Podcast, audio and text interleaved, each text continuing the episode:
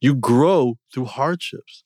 An easy day at the gym isn't a good day at the gym. So why are we looking at easy days in life being good days in life? And oftentimes we wait for hardships to find us before we start to unlock a better, more evolved version of ourselves or grow from it.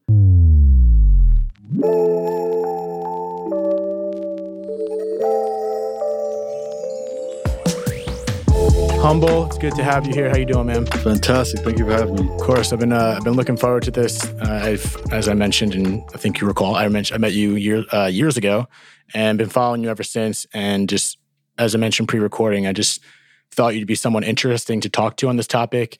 For anyone that hasn't seen or followed Humble, he offers just so much tremendous advice on life in general and so many different aspects. He's a multiple time author, and his most recent book, How to Be Loved, I thought was an interesting take on his book wasn't the take on this, but my interpretation of how his book could maybe relate to this conversation. I mean, it's love in general, right? So that, yeah. I feel like it doesn't fall too far from the tree. Yeah.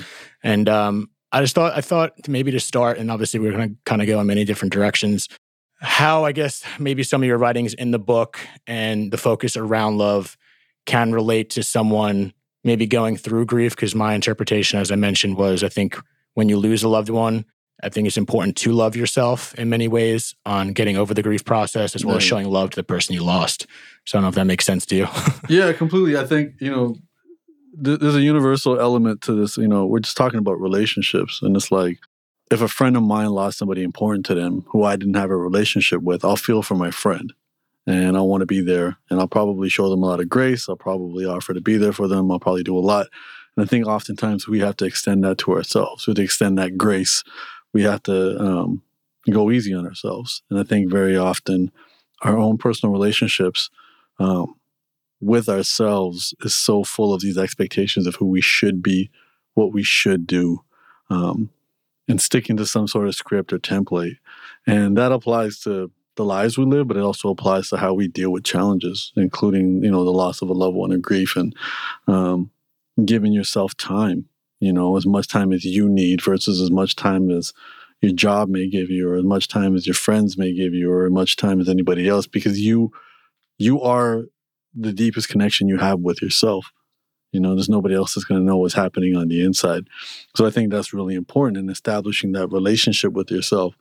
Is so it's it's the most essential thing you can do because if you don't have a healthy relationship with yourself, it's impossible to have a healthy relationship with anybody else. Right. I mean, how much of that comes turns into projection, right? Yeah.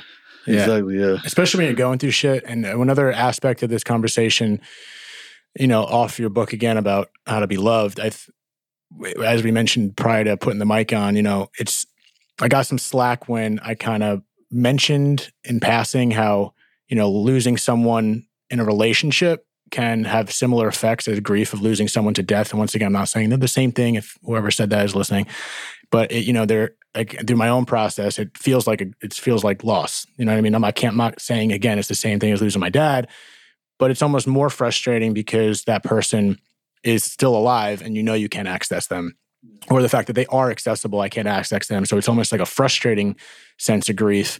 And I mean, is that a big inspiration behind your book in regards to yeah, I mean, my book came from, you know, the irony of my book is inspired by a breakup.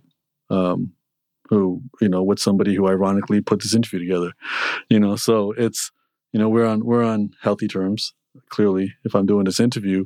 But, you know, what you learn is the heart doesn't break the same way twice. So it's almost, you know, when I was younger, I used to tell myself, oh, if I went to something really big, like you get shot, you can handle a punch in the face. But it's like, losing a parent, for example, doesn't necessarily equip you to lose a loved one um, through a breakup or deal with rejection or um, you know lose a job or a life circumstances. You know your life was headed in one direction.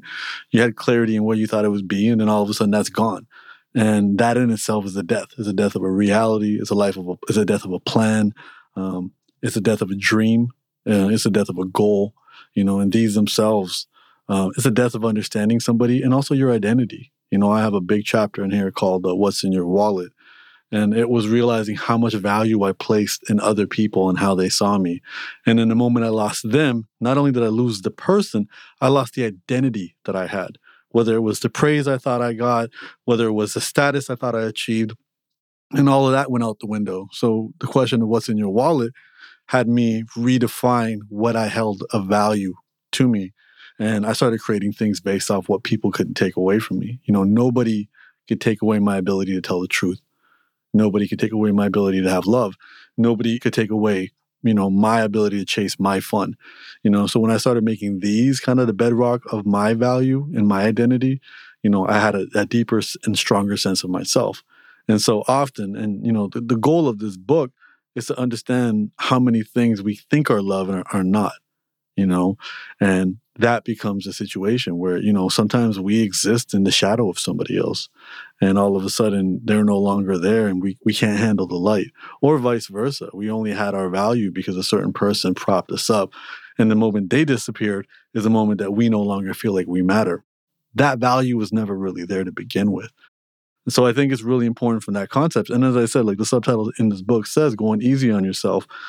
It's it's challenging when you when you exist in a public space because when you say something, everybody can only meet you where they're at.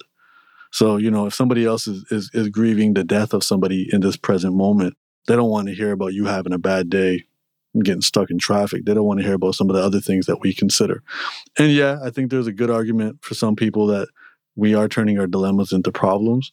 But at the end of the day, somebody's worst day is their worst day, and somebody's most painful loss is their painful loss. You know, um, losing a parent at a younger age versus being an adult and losing a relationship in a world of coulda, woulda, shoulda. Maybe if I did this, maybe I did that. Your brain is replaying all these conversations of what you couldn't or couldn't have done, which again is natural, but that in itself is going to start to feel way heavier than knowing that you lost somebody in a circumstance that was completely out of your control. And I think all of that should be honored. All of that should be understood because for you to try to minimize that, for you to try to minimize that pain isn't going to help you integrate it and heal from it. That's so true. And even, I mean, blended with the two things that you said in regards to being easy on yourself and understanding the difference of what you have in your control, I think that does relate to any kind of grief, regardless of where it comes from. You know, I think I think being easy on yourself is such a simple lesson, but it's so applicable to it doesn't have to be death. Or a relationship anything. I think i think i personally tend to be i think i'm my own worst critic and i definitely get my i think that's my biggest obstacle is my own is myself. I think that applies to a lot of people yeah. but i know that i know that for me.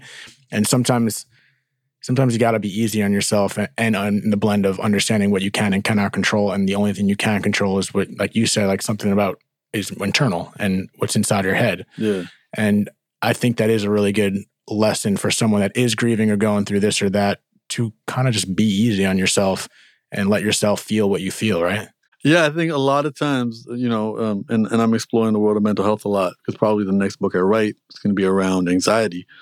And you start to realize that the anxiety, the pain, the stress, these aren't the enemy. Uh, the challenges come and the pain comes, or it gets worse when we try to suppress that when we try to suppress the pain, uh, when we try to suppress the anxiety, when we try to like kind of bury these down so we don't feel them. And as you said, going easy on yourself could also just be giving yourself space to feel it. For example, I pitched myself uh, for a certain project uh, today. I've been tr- pitching for the last couple of months. And then today I got a very kind rejection notice saying, Thank you so much. Really appreciate it. Um, and they didn't even say we're going with someone else. They said, We're not doing this anymore. So we're not the, the thing that you wanted to be a part of. We're not doing it. For me, it still feels like a rejection because I really wanted to do it. yeah, yeah. It's not like I lost to somebody else, but it's not happening. And I had been daydreaming this about this for for weeks.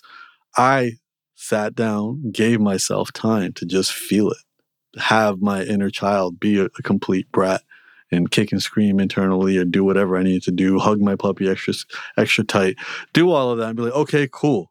You've had your time. Do you need more time? If you need more time tomorrow, you can have more time. Now, what are we going to do next? What what clarity does this bring you? Because this would have messed up or impacted your schedule so much for the next couple of months. Now it's not happening. Now we have this time to focus on other things. And now my logical side can kind of take over. But I couldn't do that if I tried to suppress myself and be like, nope, not going to deal with that. Let me just jump into another project and distract myself or medicate myself or pretend it's not a big deal or, or start giving myself a bunch of you know cliche lines like god doesn't close the door without opening a window it's like no i wanted something i didn't get it it sucks i feel bad let me feel bad and i can feel bad maybe i can journal about it Because if, if I leave it in my head, it'll feel a lot heavier. Express it, scream it, punch a pillow, do whatever you got to do for yourself. And then I can move on. And if it starts bothering me again, I'll revisit it. And I think that's the important part with dealing with any pain. I think suppressing the pain isn't isn't a thing. And I have, you know, I have people near and dear to me in my life who at young ages also lost family members and they weren't in a position to process it. And they were also not in environment where there were environments where people were like, oh, well, leave them alone. They just went through some shit. But it's like they still required structure. They still required discipline. And they made a bunch of decisions at that, at that young age that have impacted them now in adulthood, you know, and it's impacted their ability to get, you know, employment, their health, all of that, because they just kind of wild the fuck out. And at this point, you know, it's something that we have to kind of understand, which is like, you know, being your own nurturing parent, being your own best friend, you know, it is giving you, you know, the hug and, and the space, but it's also giving you the kick in the butt if that's what you need as well. And it's really understanding what you need at that time. And um, I think that's really important for all of us to establish that relationship with ourselves. What did you mean by they're not in the same in the position? Did you mean just mentally or externally or both? Um, I think one dropped out of school you know, turned to a lot of substances, you know, um, and nobody wanted to say anything to them because they had lost they had lost a parent. But at the end of the day, like now, you know, they're they're an adult and they don't have a lot of options when it comes to to employment because their education isn't really really high. They don't have a lot of job experience, work ethic, or anything. And then also, you know, they've become addicted to certain substances because they started really young. And um, as I said, like nobody wanted to say anything to them then do you think that is based on not knowing what to say? Or obviously, I'm sure, there's many variables, but I feel like in relation to what someone says or doesn't say, I, I still feel like, and I may be wrong here, I'm curious what you think. If, if I'm the one going through it, I feel like sometimes we expect other people to know what to say or know what you want. And I think everyone handles situations, whether it's grief, this or that, differently. So I think it's up to us to let people know what you need because some people need space, some people don't. But maybe they don't want to be a burden of someone else. So I, I, don't know what the right situation is on both sides because even though I'm the one going through it, it affects the people around me, and those people get convoluted on do I say something? Do I give them space? And then sometimes there's animosity between those two parties, which is why I think some families kind of get intertwined because everyone handles it so differently. And um, I forget what what book it was. I'm sure it's in a bunch of popular books, but everyone receives information differently and mm-hmm. gives information differently. Mm. And I think it's so much like sometimes you do have to you can't expect someone to say something to you the way you want to handle it. It's like the love languages and and vice versa. So I think there's like what is the balancing act of that dynamic between those two parties? Yeah, I think honestly, and and again, like you know, everyone comes from different contexts and different economic backgrounds, and and they know what they know, and they don't know what they don't know if we want to talk best practices, I think if anybody has lost anybody or if anybody's going through intense grieving of any capacity, I think definitely professional help is always probably the best option. You know, you can be my homie for 20 years, but if your car breaks down, you don't call me because I don't know what to do. You get someone who, knows what they're doing, how to fix a car. Mm-hmm. And there are mental health professionals who are not only better equipped, um, but they have the bandwidth and they have the tools and they have the understanding and they can focus on you with a level of emotional detachment that's probably necessary versus your friends and your family can love you to death. That, that doesn't mean they know what to do or they mm. know what to say. They could be making things worse for all we know. And i think this understanding of look when when there are problems let's find the people who are best suited to help us address that. So i think you know if there was a young person who had experienced intense loss, I think some level of you know therapy would would be much better versus like oh leave leave them alone, let them figure this out, while also you know they're in the formidable years of their life, and some of the decisions they make is going to set the trajectory for the rest of their existence.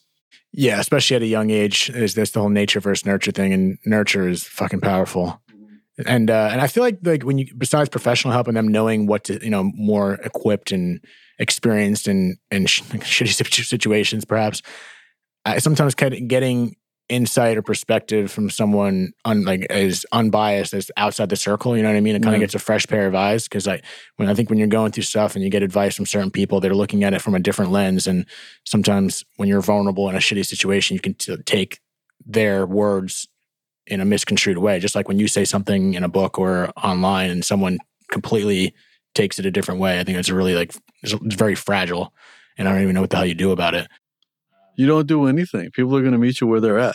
Yeah, you ever see uh, you ever see Pinocchio, the original Pinocchio? Yeah. Well, there's a scene. I- Sorry if I've said this on the podcast, but Jiminy the cricket is on top of like this little cupboard, and he's laughing at something, hysterically laughing, and he like turns and sees a statue with like an angry face, and he goes and he gets shocked, and he looks at the camera, and he says, "Well, you can't please everybody."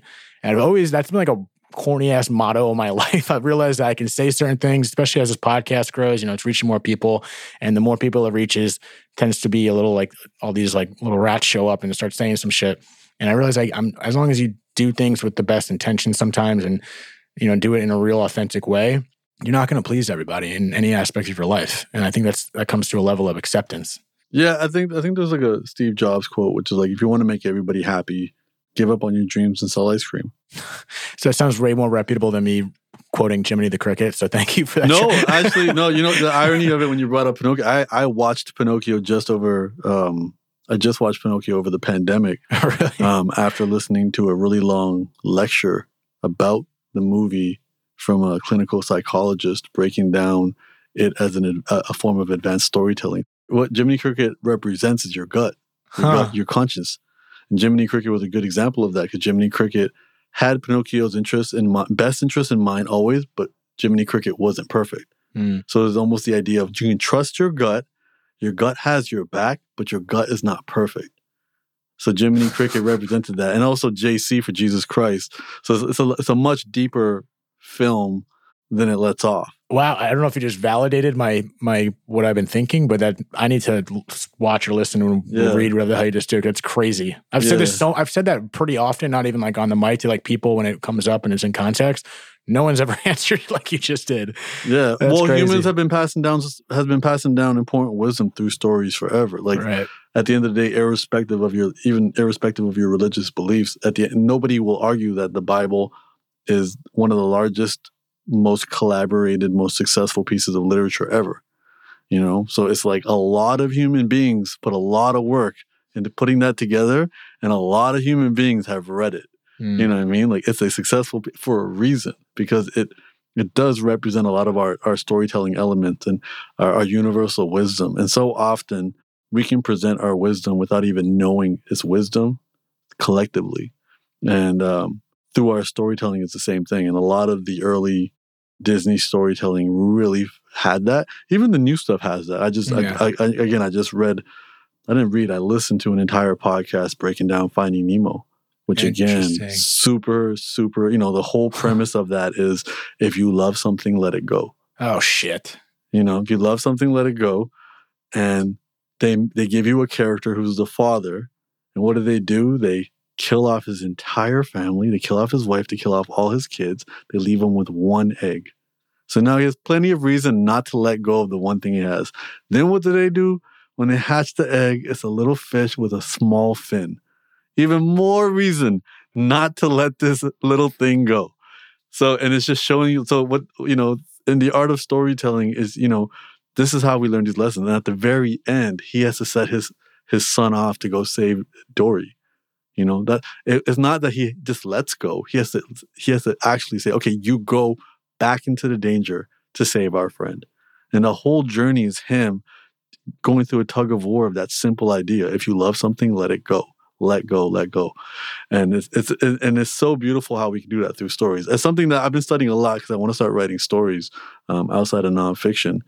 And because that's the most effective way we've been telling these. And again, we'll reference Pinocchio, you know, Finding Nemo or what have you, is because this is how they were, we were drawing on caves, stories, right?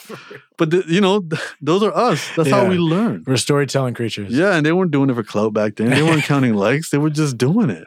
There's a beauty to that. Yeah, no, Yeah. it's for real. Yeah, I mean, the stories are it sticks with you, and it's relatable, and it's just so much easier to tell. Which is, I mean, the fucking this podcast I'm doing is essentially sharing people's stories in many ways, and, And, and we learn our stories through hearing other people's stories. yes, and You know? lessons and wisdom, and Yeah. you can learn through other people's mistakes, and that's a, that's another that's another thing that I'm just thought of now. It's cliche as well, but I think there is there's so much value in experience. Obviously, I think that's the best teacher getting thrown into the fire, but part of this conversation is by listening to someone like you and other guests that I've had is to learn from those people and what they've gone through. But then, you know, sometimes I, it's, I don't know what it takes to register and have these people have us feel equipped without experiencing it. Sometimes it's hard just to get the words and stories engraved without writing a Finding Nemo. Yeah, but sometimes it's also about just having that that kind of that lesson dormant, Mm. you know, until it matters. You know, Yeah. somebody can, you know, somebody could give you. I remember getting girl advice when girls still had cooties. You know, back during that pandemic. They don't have them anymore? Uh, I mean, not for me, but you know, what you you would hear certain things as a, as a super young person, and, and it wasn't relevant to you then, Mm. and then you experience it, Yeah. whatever whatever the advice may be, and then you're like, oh, that was that was always sitting in my backpack. Yeah. I just, it just didn't make any sense, right? And you also start to understand why cliches are cliches. Like, Yeah, I always say there's always a, there's a reason why it's a cliche. yeah, there's a reason, you know, like the beaten path is beaten for a reason too. And it's like, you know, all this universal wisdom doesn't have to get repackaged and said anew. It's just we have to go back and see the relevance of it. And every day, you know, somebody new is born and they have to have they have to learn all these lessons. So I think there's a there's a beauty in that in us. Me personally, I believe everybody everybody should see it as essential to share their story. I think very often right now, the way we kind of set it up with, you know, creativity and, and, and celebrity culture is that it's some sort of privilege to share your story, to share your creativity. Because what you're doing, cre- creativity, is just sharing your story in a different medium. Some people are dancing their stories, some people are drawing their stories, some people are rapping it, some people are sculpting it, some people are painting it, some people are coding it. Mm. it's their story you know? And I, and and I personally believe you know humanity benefits when every potential storyteller shares their story. The more people that tell their story the better. And education is the way to provide people an opportunity to figure out how to tell their story because some people don't think the, you know many people don't think the same way as other people and i think that's what the beauty is like we you know i drove my car here somebody gave a shit about cars to make that happen and innovate that. I don't think about cars. You know, I don't think about bridges. I don't think about the ocean. These are certain things that I don't think about. I serve my purpose in doing the thing that I do, and I'm part of this greater system. You know, and I think all of us being a part of this greater system and contributing to it in whatever way we can, I think is important. And that starts with our own personal story. I love that. Yeah, and I think uh, what I've learned from this these conversations that people have reached out to me, people people want to share their story, even if they don't have a quote unquote following or they're not doing this or that. There, I don't know. I don't know what that is about people that want to share their story that don't have an outlet to do it. I don't know if it's is it a release for them? Is it a feeling of being understood, of importance? Like, what do you think is the drive for people that want to share their story? And some people don't. I think the weight of our stories, I think the weight of our thoughts in general are way heavier in our head and they're much more fragmented in our heads. So when we get them out into the light, the light serves as a kind of a disinfectant. Uh, whether you tell your story, whether you write your story down, that's why journaling is so important. You know, it's if you feel overwhelmed, journal, write. Um, you know, if you feel underwhelmed, read. You Hmm. know, just this read, write relationship. And I think also we have so many primitive survival mechanisms that have been in our, you know, our, our, our software for tens of thousands of years that served really important purposes that have next to no purpose in this modern world.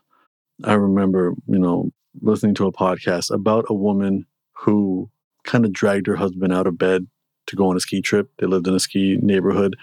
She said she really wanted to go, dragged him out of bed. They went.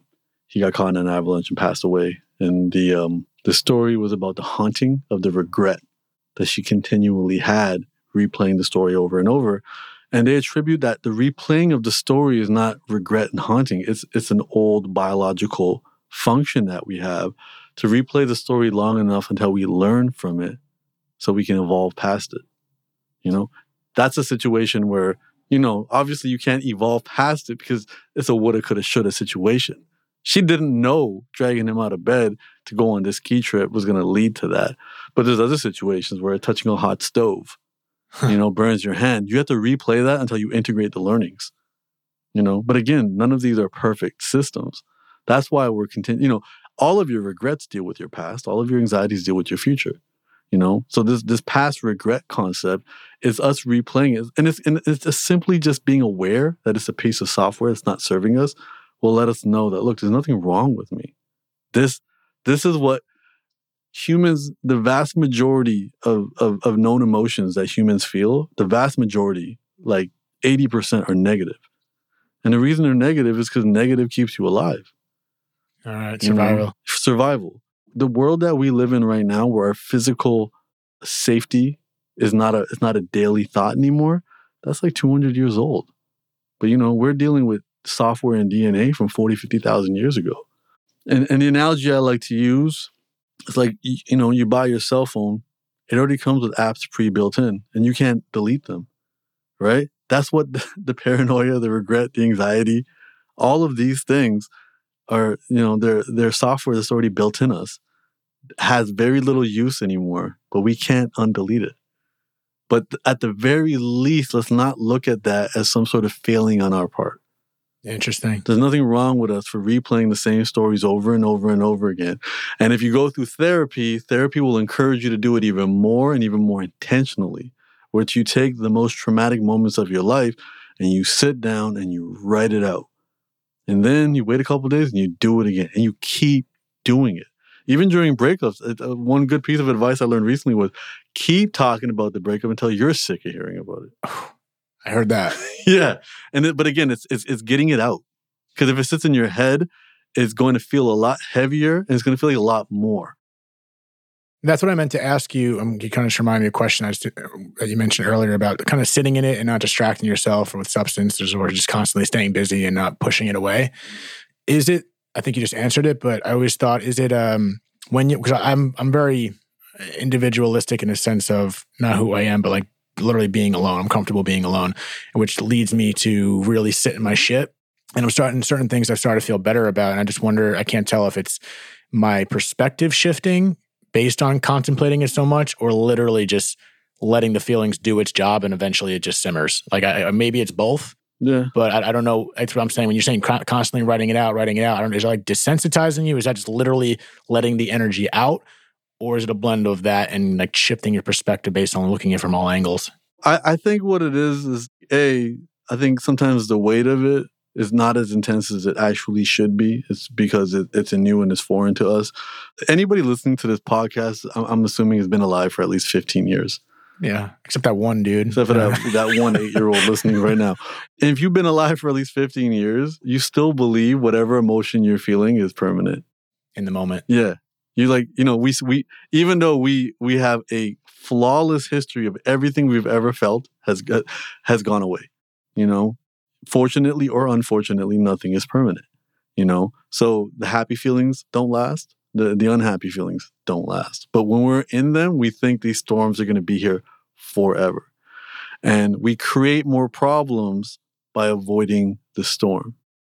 When the best way to reduce a storm's impact is to walk into it. Because if you walk away from it, it's just going to follow you. If you walk into it, now you go through it.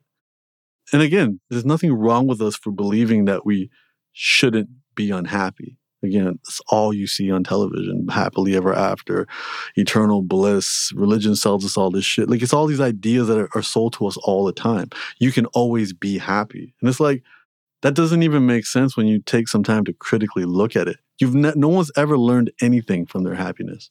That's why the majority of our, our, our, emotions are negative. You learn through negative emotions. You survive through negative emotions. You grow through hardships. An easy day at the gym isn't a good day at the gym. So why are we looking at easy days in life being good days in life? And oftentimes we wait for hardships to find us before we start to unlock a better, more evolved version of ourselves or grow from it. And what needs to happen is when things are good, you know, that's when we need to practice involuntarily put ourselves in tyranny. And again, the Stoics, you know, for example, I think, you know, one practice they have is like leaving your family two days a month, sleeping on the floor, cold showers, like literally voluntarily depriving yourself of all the things that matter to you in your life. You do that two days a month, you're going to dramatically appreciate that stuff way more for the other 28, 29 days. I just recently, and again, this is just an example. This is an artist. I recently came across an artist who was in a, she was in a relationship with a dude that, who hadn't fully realized that he was homosexual. So she was in a non physically intimate relationship. And I was like, why are you sticking it? She goes, I'm exploring the torment of it. Oh, geez. Interesting. Yeah, That's like- one way to do it. That's one way to do it. But I guess the beauty in it is volunteer on her part. She's like, I'm, I'm, uh, you know, I'm voluntarily putting myself through torment because I'm going to create art about this. Yeah, and you're, building stress receptors. I mean, I've, I've I've seen what you posted on some time ago. You put yourself in. Um, I think you did with with Hof and the Wim Hof, ice, yeah. yeah, that shit is because I've done cold. I've done cold plunges, but I, what you're doing is that what you're doing is like a totally different level. Yeah. But it's the idea. The idea of putting yourself in discomfort, I think, is is important on a daily basis, even if it's like a little tiny thing. Yeah, Cold showers. Cold showers. I mean, that for some reason that actually felt harder for me than like a than the cold plunge. I don't know if it's because it was like just dripping on me and it was little by little, but uh, the idea of putting yourself through those situations better prepares you for when it when it does happen. And it's like you said with the stories, kind of keep it in your backpack, and when shit happens, like, like oh, I can apply that. But in relationship, in relation to what you just said about once again relating it back to someone that's grieving or has lost or just open to the conversation, in the moment it feels like it's never going to end and i think i love the idea of going you can't like i said it before you can't go up down around it you got, you got to go through it Yeah. But it, it's just you know it's always easier said than done because i feel like when i'm when i get in certain places i feel like I, I do go through it and then when i'm in when i'm on the open sea and there's a storm surrounding me i don't see you don't see the end sometimes you just got to trust that you know that it's going to part Yeah. And I think it's also, I mean, everything is easier said than done. of course yeah You know, I'm, can you we think of one thing that's literally easier said than done? I mean, that's vice versa. That's easier done. What are we saying? Easier said. Now it's easier done than said. What is easier? I don't think there's anything. I'm gonna think about that one. Because it might take a while, but I'll Yeah, I come back mean, to that. any any verb is easier. It's easier to say the verb, you know, walking, talking, Yeah. you know, sleeping. It's easier to say sleeping than it is to actually go to sleep. That's what I'm saying. Everything is easier said than done. You know, and I think I think what it often is is, is us making the differentiation between simple and easy. You know, I you know, I used to be an elementary school teacher, so I I I, I try to frame these things as simply as possible. That doesn't make it easy. right. You know, if, if, if you say you want to lose weight, it's simple. Consume less calories than you burn. Yeah, you want to do a push up? Just it's just that. But it's simple. It's not easy.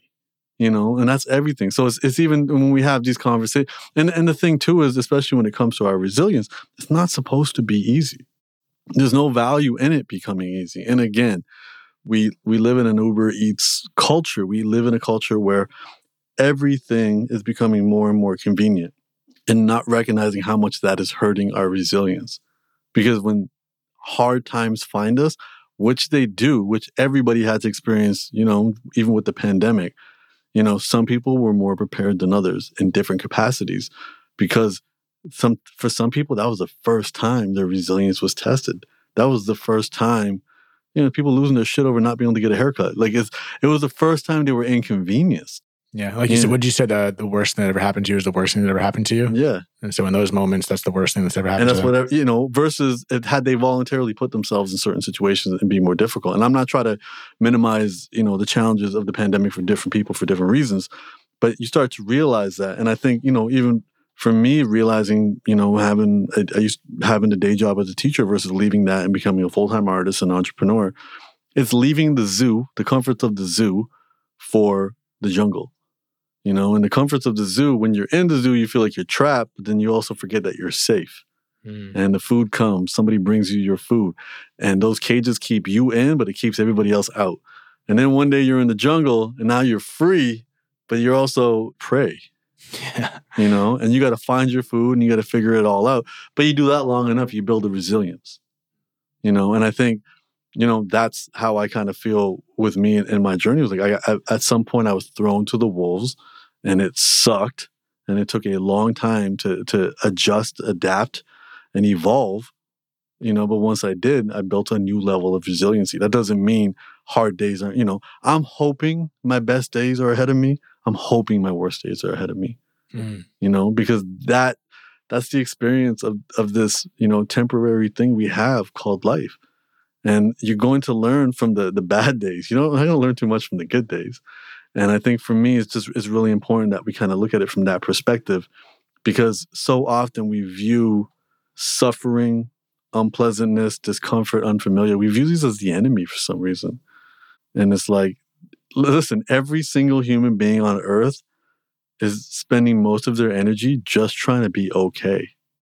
Because life is being consumed by the world around us, by the by the thoughts we have and by the emotions we have. And none of these can be completely trusted, but all of these things are impacting us all the time. And, and and the most work we can do is realize that we are separate from all three of these things. We are the observer of these things. You know, we're observing something that happened. And our world is way bigger than we can consume. Our brains are definitely ignoring machines. You ignore certain smells, sounds. You're trained, your brain is trained to ignore things that are in place, to focus on things that are out of place for survival. Negative.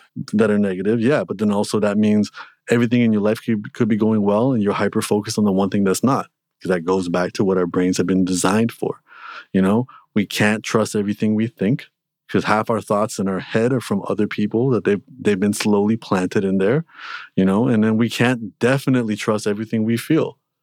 Because very often the things that we feel are impacted by so many other factors, you know, and and I've been I've been really trying to pay attention to that lately in terms of like, am I, I'm having a bad day. Oh, somebody says something to me that's really bothering me. But I was like, oh, but also, am I hungover? Am I hungry? You know, did I just go through social media for an hour and get triggered by seeing some things? And really just trying to be aware of that. And our only salvation is going to be that awareness and watching ourselves go through these experiences. And, you know, the, the time spent with, with Wim Hof and going in ice, you're literally volunteering to put yourself in ice water. And the feeling of being in ice water, the beauty of it is A, it never gets easier, ever. And B, it's going to make you feel like you're going to die like you feel like I am going to die. And if you don't do anything and you just stay in there by whatever miracle, it gets easier. Right? You're not supposed to spend more than two minutes in there. So just just do it for two minutes. But then once you know you're not going to die and you, and you keep going in there, the feelings are still there. Now the question is how quickly can you change that reaction to to a intentional response? Mm. So, you know, when I first went there, I'm there with a bunch of alpha dudes and we're trying to go for like I went we I stayed in for 13 minutes. Damn, that's long. It's long. And also yeah. like I could feel the I, you know, there's there's you know the mind over matter pain, but then there's also pain in my toes that feel like, oh, my toes are gonna fall off. I really should get out. Yeah, the extremities take it the worst, right? Yeah, and and it's and and you know, as I said, like this isn't this isn't some sort of like you know voodoo. Like this is you can survive a couple of minutes. You don't want to be in for too long. And then you know, speaking with medical professionals that work with Wim, because Wim himself, he's a nut. He just wants you in the water. Then he's like, now let's jump into the sauna. and then, but he has an entire academy of medical professionals. And they're like, listen, idiots, don't go in for more than two minutes. The goal here isn't how long you can stay in. The goal is how quickly you can come to peace in there. And you, and you do that through your breath. Because one of the biggest challenges we have in life is that we breathe too shallow. So going in the ice, everyone does that. You're taking a cold shower. Instantly, you're breathing deeper your body already knows what to do. And that's what Wim kept saying to us. We kept asking him questions like, what if my fingers fall off? What if I, I get hypothermia? He's like, your body will know what to do. And he's right. We breathe deeper. But now if I go in knowing to breathe deep, the first thing I do is I go in and I take super deep breaths. So I got myself to probably maybe 45 seconds. So the first 45 seconds, I'm still, my mind's like, get out, get out. You mm-hmm. put too much ice in, this is too much. And then within 45 seconds, like, oh, we can do this. And then the next minute and 15 seconds is just, I'm good. I'm good. I can pay attention to different parts. I can squeeze my elbows into my ribs and feel a little bit warmer. I can close my hands. I can squeeze my thighs. I can, I can, I, I know what's happening. And then when you get out, that's a whole other journey of how quickly you can bring yourself back because your internals are still warm. Your externals are really cold they're about to mix. And when the second they mix, your body's going to shake uncontrollably. So it's like, how quickly can you get yourself back to a regulated state? And that comes from doing push ups, doing squats, doing different things, finding the biggest muscles in your body and, and activating them. So it's really about that awareness. So it's the same thing where it's like, it's, there's nothing wrong with us for having emotional reactions. How quickly can we turn that into a an intentional response? Someone cuts you off in traffic and you lose your shit, is that going to haunt your week, your day, your hour, your minute? How quickly can you bring that back to an intentional response? And that is just, as I said, intentional breathing, being aware, observing yourself, not owning the stuff that's happening. You know, instead of saying, I am sad, say, I am experiencing sadness. You know, I think I'm a failure. I'm currently having the thought that I'm a failure. You know, as a separating yourself from that makes a massive difference. How we speak to ourselves makes a massive difference. And this is why I'm talking about love because this is your relationship with yourself. This is what you realize when you're in a relationship with somebody else. You have a kid, you have to be mindful of how you speak to them. Mm, same You- thing. Same thing. And you're willing to do that work because you love them. The love isn't what makes you it work with them. The love is what makes you do the effort and do the work to make that relationship harmonious. Love is the fuel, huh? Love is the fuel, not the glue. Yeah. And it's the same thing with yourself. So it's like, how do I, you know, and we're in situations, you know, you're self employed, I'm self employed. We have the best boss and the worst boss we could ever have. we have the best employee and the worst employee we could ever have, you know, and we'll say shit to ourselves that we would never say to anybody else that works works for us. We would say shit to, you know, we would say shit to our, you know, we will allow we allow shit from ourselves that we would never allow anyone else to say to us. And and nothing comes from that. That's the thing. At the end of the day, being like, you idiot, you're supposed to get XYZ done today and you didn't. The, the question is, what good comes from that? Does that make you work more efficiently? Those words you're saying. Yeah. Yeah. It doesn't it doesn't even lead to anything. Versus being like, hey man, okay, we are supposed to do this today. We didn't do it. Got caught playing PlayStation, got caught doing some other stuff, whatever. All right, we got to make up for this. Let's figure something out. Let's come up with a better game plan. All right, tomorrow we're going to get XYZ done before we even look at our phone. Let's honor this commitment. Let's do this. And we're saying it from a, a place of love, the same way we, because we're speaking to our inner child. Our inner child has a steering wheel. You know, the adult version of us is just in the passenger seat. You can't scream and yell at them. They're just going to freak out and we're going to go back into our autopilot. You know, we have to speak with love. And then the more we do that, the more we'll build our self respect. And the more self respect we build, the less self esteem we chase on the outside. Because that self esteem and chasing that outside validation is where all the trouble's at. Yeah, there was so much gold in there. Oh, I don't even know what. I mean, I almost want to just like hit stop. Like, like I said this multiple times, it deserves the mic drop right there. But I think it all ties together. And like you said, going through trauma and grief, where you said be easy on yourself and have those conversations. So there's a book called um, what was it? I think it was Untethered. They kind of had a, a similar The untethered soul. soul? untethered soul. That's Yeah. what it is. Yeah, and it kind of had a similar analogy. Whereas, like, if your room, if your thoughts and your internal conversation was a roommate, you'd think you'd send this guy to this insane asylum. And I think that's a really good perspective of looking at it and realize how you do talk to yourself and kind of, like I said, be like you said, be easy on yourself. Yeah. And in regards to the ice bath that you're doing, that put me through an entire process of what going through shitty situations or grief or whatever journey you're going through. That was, I feel like it was the exact same process. You go through it, like we've already said, and you allow yourself to feel it, but also you start kind of closing the deviation between your reaction and your response. And I think that's a sign of healing.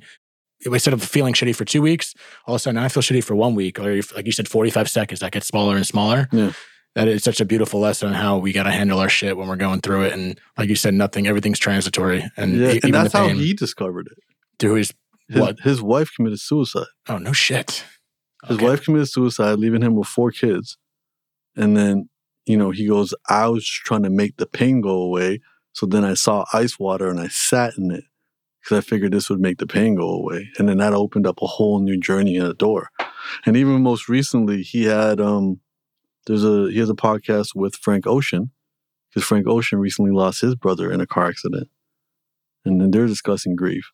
And it's yeah, it, this- this this whole all the ice. This is all birthed out of grief. Yeah, it makes uh, between Jiminy Cricket and this and this. I don't know. I don't know what's better, but that is that's how I saw it. Yeah, Like, I was, all- I was, all listening, I was yeah. listening to what you were saying, but I saw this movie in my head. I felt literally like just it was like a promo for what he's doing because it was. I felt exactly like the process, like the right process. I'm not saying it's right because I don't know what's right, but it seemed exactly how you get out of grief is going through it and being aware, feeling it, and also kind of having these positive, loving conversations with yourself out and being easy on yourself to get through it. and it's also uh, and i think it's interesting too because it's like again even our definition of grief still relates back to our context. So like you know going into ice what that does is it raises your threshold of stress to a level that you probably most of us didn't realize we had. Doesn't matter. We could have grown up born and raised in california or in the tropical islands. Doesn't matter. Go in the ice all of a sudden you're like oh the primal animal that i am is way more resilient than i understand but we also see that that spectrum of resilience depending on people and where they're at i recently went out got invited by some by some women to go out to a party And then one of the women there was Ukrainian and explained how many times she told her dad to leave the country. And he kept saying, No, no, no, my building's good. I have to help clear out the building. There's too many elderly people there. And then he got caught in, in a shelling. And her speaking of it, you know, and but her growing up in a reality where that's a lot more common, you know, her the way she speaks of it, the grief, or you know, my father you know, losing siblings early, you know, young siblings living in the village. One drowns in a pond, one dies, you know, at birth. You know, this stuff is when it is a lot more normalized and it happens a lot more often. You know, or in, in a lot, especially in, in densely populated areas or, or areas that are rife with conflict. You know, there's a normalization that comes with that. It's almost they don't have the luxury of the same level of grief that some of us you know, may experience in, in other parts of the world. Desensitized. Yeah, desensitized. You know, sometimes they're not in a situation to even process it. And they carry that forward. And it's like, as I said, like hearing my father speaking about some of his losses is like he's he talking about them the same way he's talking about what he did in the day. And it's like he's never been exposed to mental health. He's never been this concept of PTSD. All of these things aren't there. But you know, it's not like he's not feeling it. He's just that's just the reality he had to be and he was in survival mode and his priorities you know impact that but you can start to see the the spectrum of resilience from that capacity whereas some people you know they lose somebody and you know that's it it's a wrap and again i'm not here to ma- minimize anybody's experiences everybody is has different relationships with different people when they lose them at different times um, but at the same time i think being aware of the spectrum of resilience and committing ourselves to increasing our resilience as much as possible. And none of that takes away how much somebody matters to us. I think it just impacts how much we we are controlled by it. Because at the same time, too, a lot of us have people depending on us, and a lot of us are part of this greater system of humanity. Yeah, I think we need that more than ever. Is that idea that we are a part of a, a system, you know, like a system of life, not a system of politically or anything like that. I think we forget that we're all kind of part of the same puzzle. And I know we're all on our own journey, but you know, through words like yours, I think it helps, and through stories, like we said, it helps connect people and make you feel less alone. And we're all kind of part of the same. I think we're all kind of we're uh, the human race is. All, it doesn't seem like it ever, and throughout history, especially today, it's just uh, I don't know, we're just different now. And I think it's even through certain times when it's chaos in your life or externally, it's the best time to come together. And um, you know, I think everything you've said is just so applicable. Like I started the podcast to so many aspects of life, whether it's love, grief, loss, and job trouble, anything. It just it comes back down to kind of how we converse to ourselves and love ourselves, right? Yeah, and it's also as I said, like we're all in this together. You, you know, if your priority in life is power, power and profit, then it's it's in your benefit to keep people at each other's necks and separated you know, and that's generally the tool, you know. So when everyone picks a team, and I think people got to realize that it doesn't matter what team you're on. If you identify with the team, you're you're you're contributing to the problem. You know, we're all we're all on the same side. And if you you know, and if there really is any teams, it's the haves and the have-nots. And the haves want the have-nots to be fighting amongst each other to keep this controlled. But you know, we have gotten to this point, especially with consuming the world through a phone. You know, there's a level of detachment that you know I, I have a a friend Aubrey Marcus, and he started a project called United Polarity. And what he does is he, you know, especially during COVID, he would post articles about, you know, mass COVID deaths in, in areas that don't believe in vaccination. Then he'll also next he'll post a, an article about mass vaccination deaths from side ah, effects. Uh, dope. So he'll play devil's advocate, see both sides. Please see both sides, but then also in the in the captions, he'd be like, if you felt validated from any of these articles, realize you felt validated learning about people dying. Oof. You know, and he goes, and that's where we're at with this, with the, with this Damn. tribalism. Like, if you felt satisfied with either of these headlines, both these headlines just told you about people who died. That's that's how much this tribalism has got to us now. Wow, that's a you that's know a, I'm proving my point by saying X Y Z, or it's like uh, there's a mass shooting happening, and we're we're more concerned with who did it than the fact that a bunch of people just died. You know, to prove our political agenda you know and i think not realizing that our political having a political agenda and arguing with somebody else who sees it differently is it makes us part of the problem And I think that's that's something I think that's really important for us to understand because when we have that with other people, we're going to have that same level of warfare within ourselves. And I think it also, like you, you've said, it all starts with us. I think every, everything starts with us, right? I mean, we got to love ourselves. We got to uh, be aware and have these conversa- positive conversations with ourselves and fix ourselves before we can try to fix anyone else or love anyone else for that matter. You yeah, it's, uh, it's, yeah, it's also like you have no business have, yeah. trying to have any relationship with anybody else if you're not putting any efforts to yours. And I think about the times that you know, especially when I was in my transition between um, you know leaving my job and then not knowing how to do this creative field and being in a, in a really bad place financially, having to move back home, things weren't working out, and then you're still on social media watching other people show their highlight reels, and even though I've never you know my my pain never made it all the way into the comment section. The thoughts were there. You know i was still being a hater. But the only reason i'm a hater because it's my story. It's my pain that i'm that if i had put it in the comments. So whenever i see somebody say something unpleasant about me it's their story you know? And and one of the ways that i've you know found harmony with that is just realizing hey anybody who says anything about me including anybody who listens to this podcast they're in the nosebleed section of my life. They have such a limited view of who I am that I can't give value to their opinions, both negative and positive. You know, if they if they say, "Oh, this guy sounds like an idiot," that's as valid as someone saying, "This guy is one of the smartest dudes I've ever heard." They have a limited view of who I actually am, so I can't just accept all the praise and then like try to push away the slander or, or dismiss the slander as haters or whatever. It's having going back to the idea of self respect versus self esteem. Is my relationship with myself means that how I feel about myself is what matters most. Because I could I could send a bunch of insults your way right now. The only ones that are going to hurt are the ones that you've been saying to yourself. Hmm. You know, there's some there's something inside you that's holding hands with my insult. That's otherwise I could say a bunch of random things to you and it's not gonna it's not gonna penetrate because it doesn't matter. And that's generally what it is. And I've had this, I have a lot of friends who are extremely public figures, and these conversations happen.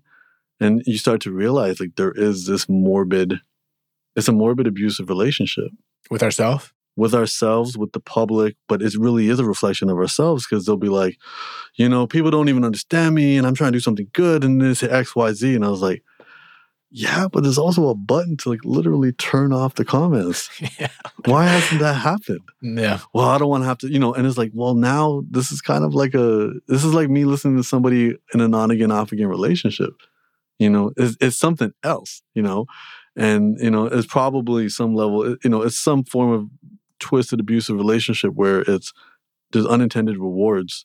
And that's what people do. It's the same reason people gamble there's always know? a payoff and everything. There's a payoff, you, and you, you don't know when it's coming, so you'll deal with all the bullshit. You know, same reason we flip, we flip, scroll through our phones. It's just trash, trash, trash. Comparing myself to somebody, trash, trash, trash. Bad news, negative news. Oh shit, cute puppy. It was all worth it. And it's that same, it's that same concept. It was like reading all these negative comments, but then maybe somebody who says something mean about me, somebody else is going to argue with them. But the truth is, like, look, man, the social media is about getting attention and it's an attention economy. So people are doing what's necessary to get attention. Some people show their butts. Some people give controversial opinions. Other people say mean things in the comments.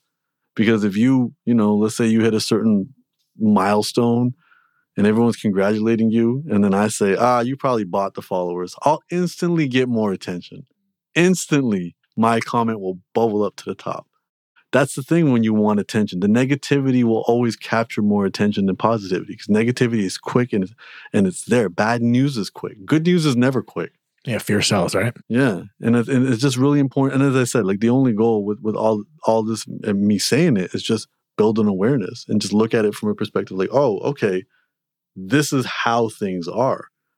And now I can choose to engage in it or not engage in it, or I can pay attention to how I feel when I look at this stuff. You know, I can look at now, okay, you went through a breakup. Now, if you're flipping through your phone, you know, and then you see a couple at a wedding, it's going to trigger you.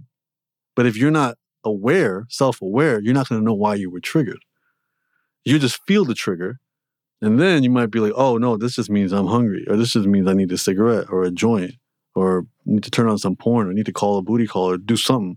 But if you're aware of, it, you're like, oh, okay, this was a trigger. Let me be mindful of that.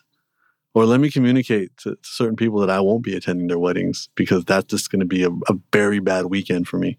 You know, and it's becoming more and building this relationship with yourself because we do it with other people. We start to protect them and learn their triggers and help them and work around their stuff. Yeah, why are we focusing on that? Not yeah, yeah. and we because we derive value in being useful to them, but we can derive that same value being useful to ourselves.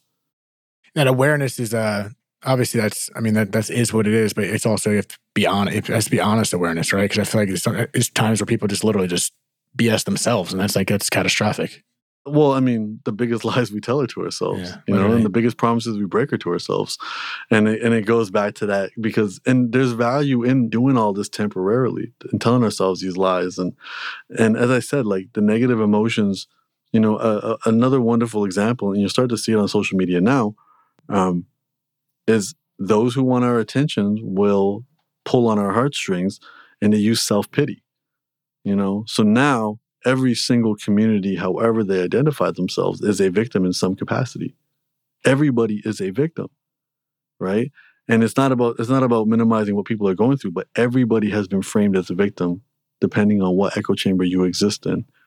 And but the challenge with that is there's no empowerment when you're the victim. There's no empowerment in that situation. And again, to take empowerment doesn't mean to take blame, it just means to take responsibility. You know, the analogy I use is if you get in a car accident, somebody rear ends you. Definitely not your fault. Insurance, going to the auto body shop, getting repairs, all of that is your responsibility. Mm. Sitting there feeling sorry for yourself will accomplish none of that. If you want to get back, get your life going again, you're going to have to assume all that responsibility. And all that responsibility is where your power is at. Sure, it was somebody else's fault, but this is where you are now. This is what you have to do now. And I think very often we, we don't look at that in that in that terms because we can be controlled and manipulated when people constantly remind us how hard our lives are. And I'm not saying your life isn't hard, but where's the power in that? There's none. There's only power in looking at your responsibility in your own life. That's the only place you have control. And focusing on that means not focusing on how hard your life is and focusing on what options you have and also what privileges you have. You know, do you live in a part of the world where you have to worry about bombs dropping every day? Do you live in a part of the world where you can't drink the water out of the tap? Do you live in a part of the world where, you know, at any moment the government can just take away all your stuff or has taken away all your stuff? This is realities for most people around the world that the variables, there's external variables, yeah. That some people start on third base, some people don't. Yeah, and and that's. And I'm not even telling people to be grateful. I'm just telling people be empowered with where you're at. Right. Yeah, but I, I think it, like I said, if someone like I didn't say actually, but if someone you die, someone dies, not you die, someone dies, it's easy just to play that victim role and and be like, oh, why aren't you working or doing this? Well, so and so died, and I'm I'm feeling so okay, and that's where the, that's where you got rear ended. But the power is in taking the responsibility that comes with that death and and choosing to shift your life. And once again, it's much easier said than done. But anyone that is grieving or is go, has gone through it, it's it, it is up to you. It's it's much easier to be much easier to be sad, depressed, and feel that. But it's it takes work to be happy and get out of it. But I truly believe that everyone can get out of it. And I think a lot of the steps you've mentioned are the ways to do it. If you ask me. And, and I also think it's you know maybe not even you know looking at it as i'm in it or i'm out of it. Mm. you know i think and, and i'm sure you can relate to this with with the various types of griefs that you've you've experienced it comes in waves. You know yeah, and i'm kind of feeling it right now. Yeah I, I, I have a friend who's a who's who, who's just survived a physically abusive relationship and the conversations are like i'm totally over it. I only needed three days. I'm totally over it. And then the next day like why do i feel like why do I feel like I should just, it wouldn't get better. Let me just go back to them. And then the next day, I was like, I can't believe I was such an idiot forever. And I was like, or why don't we just start now and own that all these emotions are temporary and the waves will continue crashing. They may, maybe the intensity will fade. Hopefully the intensity will fade over time, but you know, the waves, you know, are going to continue coming. And instead of being like, I'm over it, that's setting yourself up for the next one. Right. Versus being like, okay, I had a good day today. Another bad day is going to happen. Let me get my journal ready. Let me get my my tea ready. Let me get my good friends. Let me get my feel good movie. Let me get off social media. Let me do all let me notice what makes a good day better. Let me notice what makes a bad day worse. And now let me let me adjust that environment accordingly. Because yeah, I might feel like trash. And the first three times I, I felt like trash, I just I gave myself grace and had Taco Bell and smoked a bunch of joints and you know took 10 shots of tequila. But now if I keep doing that, it's gonna it's gonna impact my ability to pay my rent or it's gonna impact my ability to show up for people who need me for other stuff. Let me go ahead and you know make better decisions um, and then slowly improve on that. And i think that in itself can be something and again that goes back to your relationship with yourself. And you know that's a really important thing. And i think the other thing that i've also learned through relationships that i've had both publicly or or not public or even what people i've known or people i've not known is that you know somebody can die or they can they can amplify you know that because very often I think about, you know, like when Princess Diana passed away, like they, the amount of money charities raised in her name, and the amount of lives that were positively impacted as a result of somebody empowering themselves to use her memory for something good. I think about Nipsey Hussle. The amount of people now aware of who he is because of his passing, you know, that is making a best of a situation that isn't ideal.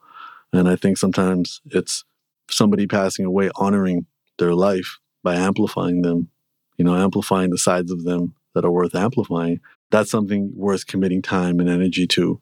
And I think it also allows people to have some deeper purpose in their life. And so often, you know, a lot of us are struggling in life because we don't have purpose.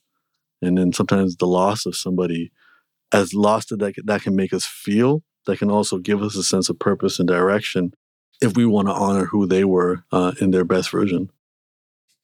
Humble, thank you, man. That was uh, that was perfectly said, and I want to give you another opportunity before we get out of here to, if you have anything else to say, please. The mic is yours. But if you want to plug what you got going on, what's what's new with you? I mean, yeah, just dropped the book. You know how to be loved. Um, as I said, more than half this book is is about what is love and how to how to have that love for yourself. This isn't a it's not a dating book. I'm not teaching you how to, I'm not teaching people how to craft text messages. I'm not teaching people what to do on a first date. I'm helping people understand what love is versus what we've been taught love is. Like, love is not attention, it's not validation, it's not success, it's not power, it's not money, it's not uh, ad- admiration, it's not control. You know, these are things, it's not attention. So often we think love is attention. It's like these are the things that we spend so much time trying to chase and if we realize that these aren't love, love is something that you build a pathway with somebody, and um, you know, the the I, I really do in, in, in relation to this podcast, like the Mitch Albom quote. You know, Mitch Albom writes some of the most beautiful, saddest things, and he says, uh, "Life has to end, love does not," and um, that that that fits very well because you don't look at somebody and say i love you you know it's a peter crone idea is you you look at somebody and say i love and you show me where love is you know, you create a pathway of love between you and someone. Someone is showing you where, where love is. And they don't have to be in existence for that pathway to remain. You know, that that pathway remains long after they're gone in the physical sense. And that's why I love that Mitch Albom quote that life has to end, but love does not. Because their name exists as long as somebody knows them and says it, you know, and also, you know, straight scientifically, you know, sound travels and has a half life, but you know, uh, nothing cuts in half and turns in, into zero. So every word anyone has ever spoken still exists. That that sound that sound wave is still traveling somewhere. So their vibrations will forever exist in this form, irrespective of what you believe, you know, happens to somebody after they pass away. Every word the person you care about has ever spoken is still traveling and moving around. And it may be getting more faint and faint and faint, but it never hits zero. And I think that's an important thing to remember to honor their vibrations and honor their energy.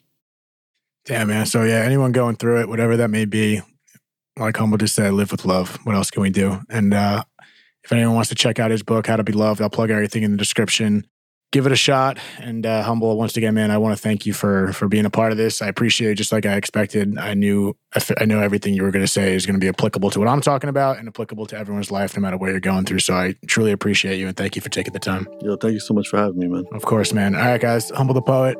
His information will be plugged in. Check him out. And as as always, thank you so much for tuning in to another episode of Dead Talks. Later, guys.